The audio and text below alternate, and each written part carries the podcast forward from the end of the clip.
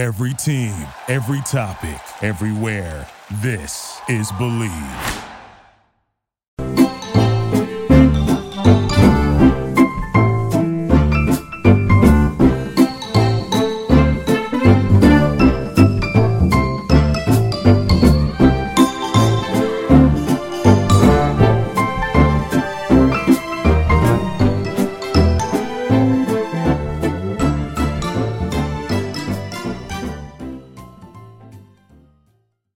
Football is back, and BetOnline is your number one information source for all your sports wagering info, with all of the up-to-the-minute stats, news, scores, and matchup breakdowns. Get the latest game odds, spreads, and totals from the NFL and college football at your fingertips with BetOnline's real-time updates on statistics, news, and odds. From Week 1 all the way to the college football playoff and Super Bowl, BetOnline gives you access to the best football promotions and contests available anywhere online. Head to the website today or use your mobile device to get in on the action. Remember to use our promo code BELIEVE to receive your 50% welcome bonus on your first deposit. Again, that's BELIEVE, B-L-E-A-V. BetOnline, where the game starts. All right, folks, this is Jeremy Evans, your host of the California Sports Lawyer podcast, where we talk about entertainment, media, and sports law topics and law and management across the country and across the globe. As always, appreciate you making us number one sports law podcast in the world for 3 years running. This is episode 35 of season 5.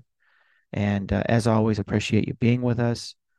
Today, we have an interesting topic where we're looking at TKO and not in terms of technical knockout, which you would think of in sort of the boxing setting, but sort of makes sense from the name of the company in terms of what's happening. So TKO Group Holdings is a new company that was just formed in a $21 billion merger between the Ultimate Fighting Championship, or UFC, and World Wrestling Entertainment, or WWE. And these are both properties owned by Endeavor, also known as William Morris Endeavor IMG, and all the properties that occur sort of under that umbrella. This is a huge company, and one that, frankly, at one point it used to be that CAA was sort of the big player, and they still are. They're still obviously a big company and doing a lot of work in the sports media and entertainment realm. But Endeavor has really sort of taken it to another level by owning properties like UFC and WWE and IMG, and clearly is making moves in the film and television space. Obviously, there was some cutback to that with the last go round in negotiations with the writers in terms of having to sell off some of its ownership and production. But clearly is still moving forward, as is CAA. But obviously, this week's episode is really focusing on this deal with to merge these two companies, and of course, TKO being sort of a reference to boxing, and clearly, obviously, a reference in UFC with sort of mixed martial arts. Less of a reference, obviously, in wrestling, because that's more about entertainment and not in terms of it's more of scripted competition, although, the best wrestlers in the world will tell you that clearly they've been injured. It's clearly a physical exertion.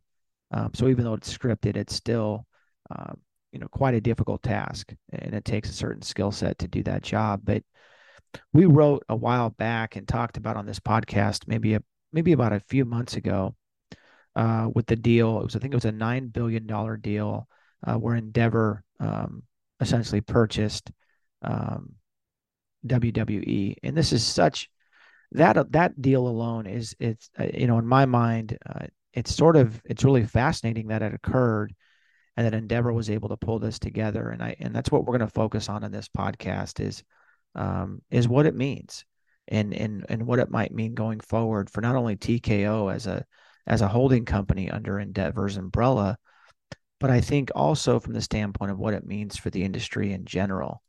And I think, again, this is just a fascinating time in sports and entertainment. where you have valuations of teams continuing to go up. You have obviously NIL in the college sports space. You have conference realignment in the college sports space. And of course, it was announced yesterday that CAA had purchased Lockerverse, which is an NIL platform with sort of NFT and metaverse opportunities for both college and professional athletes. So now they'll be able to essentially create, let's say, financial opportunities for some of their athletes. And of course, going back to Endeavor for a second, Endeavor doesn't just own UFC and WWE now. It's also, and obviously with IMG and that huge platform that it has there, a lot of its athletes, but it also is a representation agency in the entertainment and sports space. It has some production as well through Endeavor Content. So clearly, this is a huge company and making big moves to sort of make this happen.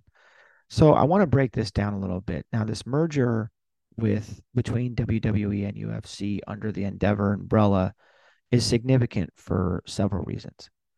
The first is that it's really commendable that Endeavor owned UFC saw something in WWE where others did not, because WWE was clearly for sale, and Vince McMahon was looking to sell it after he had come back to become CEO of the company again. ESPN, Amazon, a number of other studios, Apple, streamers, and cable providers could have purchased WWE, but they didn't make the move. And I don't know why that is. I think maybe it's because they were ignoring the profits that occur under WWE and the sellout crowds. Or maybe it's just because they didn't see the WWE as a good partner. It's sort of an interesting sort of sports entertainment mixture of what they provide, but clearly it's popular. And I think overall it probably made the most sense for WWE to combine with them, with UFC. But, you know, again, other buyers I'm sure came along and made bids. You know, again, if I was the head of a studio or ESPN or Amazon or something like that, or Apple, I clearly would have made a larger push to obtain such a successful property, and one that has so much potential, because you can script the entertainment, and you can bring in some very interesting, even actors that are on the outside or. But of course, now this is going to be a great opportunity because they're going to be able to promote really these things together.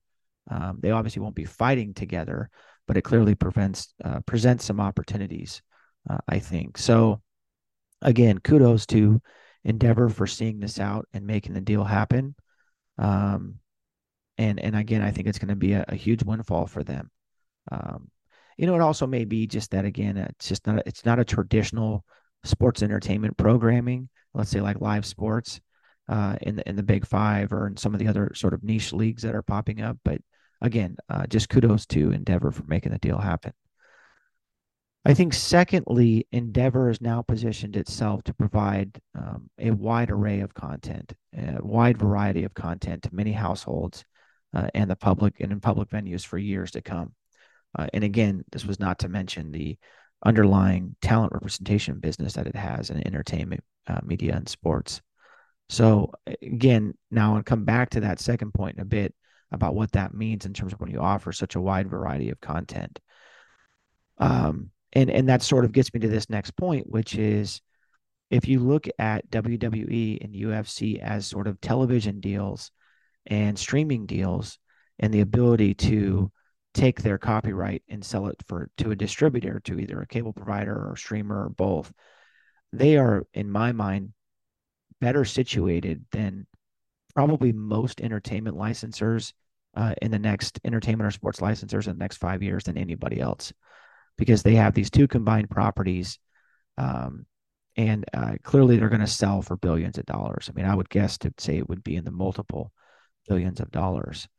And what this sort of also shows is we're in an interesting time because Disney and Charter just brokered a deal to have ESPN, their ESPN channels appear on and within the cable package.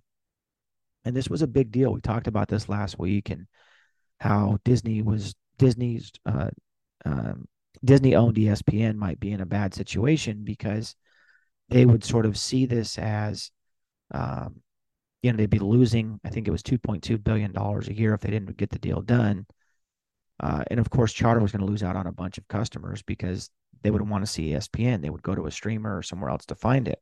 Of course, now with TKO having both WWE and UFC under this sort of Endeavor banner, you're clearly going to have an opportunity to sell that content, and it's going to be very, very expensive and worth a lot of money. And of course, WWE and UFC can either be sold as a package or they can be sold separately. Either way, it's going to be a multiple billion dollar figure for this, depending on how large how long the contract is.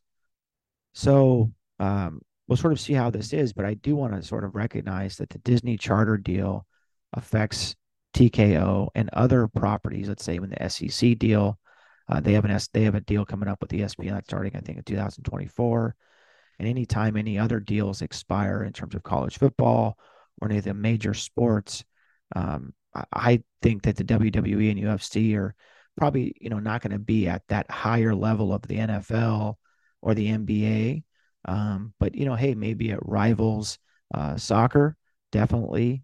Maybe it rivals hockey, and maybe somewhere in the baseball range. Of course, baseball is a little bit different because the deals are more localized with the teams versus being national television contracts, although we may see some changes to that in the future. But I think the Disney Charter deal, I want to highlight a couple of points as to what I think that deal means. One, it means that linear channels will serve as marketing windows to streaming platform packages, either as included ad-based options, and that's what the Charter Disney deal did, or where there's premium options for a higher price, which is also what the Disney Charter deal did. So it sort of, I think it gives an idea to people as to, and to sort of owners of these copyrights, to say, hey, we can sell it and we can introduce sort of a lower end ad tier and then have a sort of premium tier for purchase. But it keeps people in the cable package, keeps them on the platform.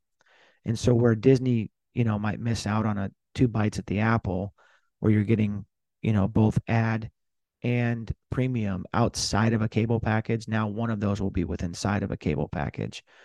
So I think it sort of provides a window of opportunity and a window for folks to see that content and not have to leave the cable package. So I think it's probably the best of both worlds. I think it was probably a good compromise. Both parties are probably not happy, as they often say in a negotiation. It's usually a good deal. But anyway, I don't know if that's true in every sense, but that's definitely a saying out there. And then the second point that I want to make is that television is still important. And clearly linear television is still important. Otherwise, this deal wouldn't have been done.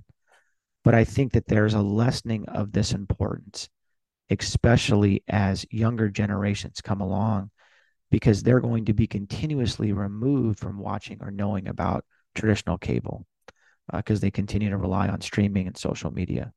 So something to keep in mind.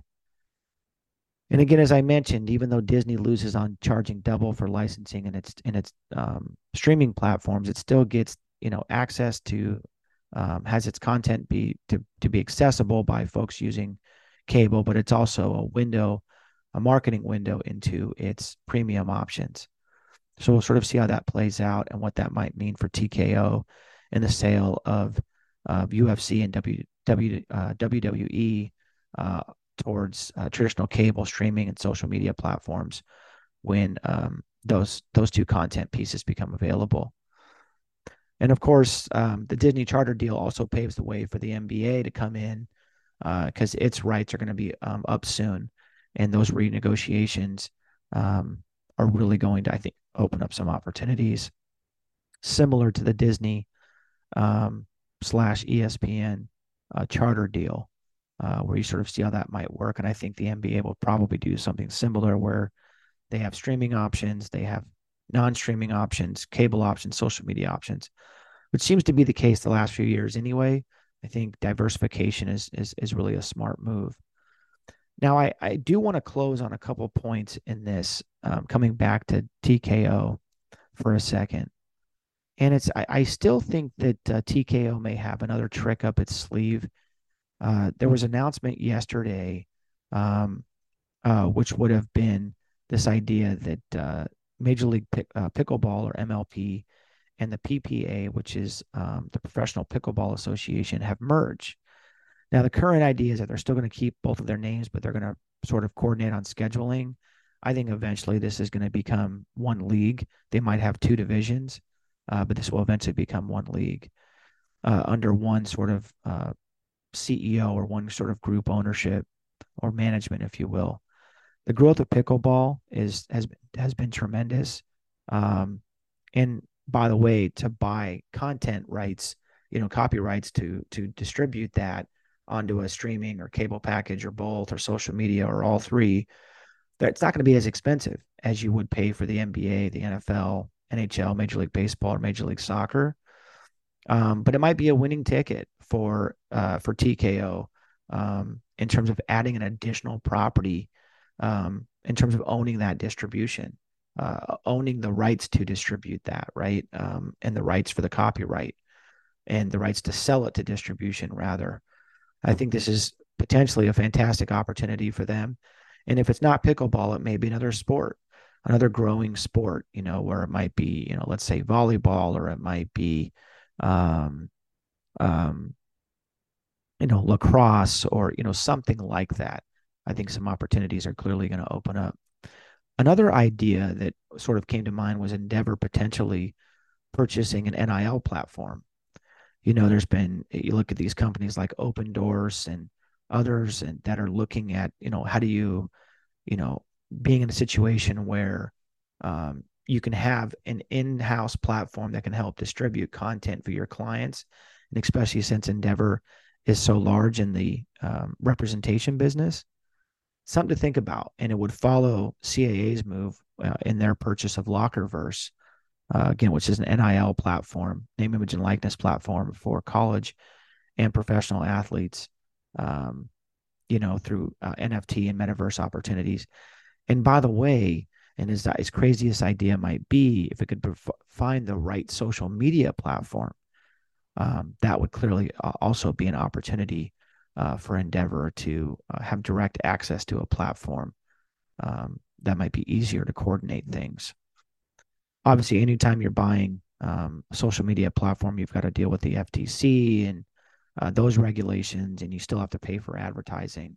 But that all being said, it could provide for a great opportunity. So we'll see how that plays out. But I personally think TKO is, as a publicly traded company, is going to continue to be this sort of leader in entertainment and sports for years to come. And that's especially true as long as UFC and WWE stay popular with viewers, which doesn't seem like it's going to be, sort of ending anytime soon. So that being said, appreciate you listening in. Again, this is Jeremy Evans, your host of the California Sports Lawyer podcast. As always, appreciate you being with us and listening in, making us number one sports law podcast in the world for 3 years running. This episode has been brought to you by BetOnline, and we'll look forward to being back with you next week. Thank you so much.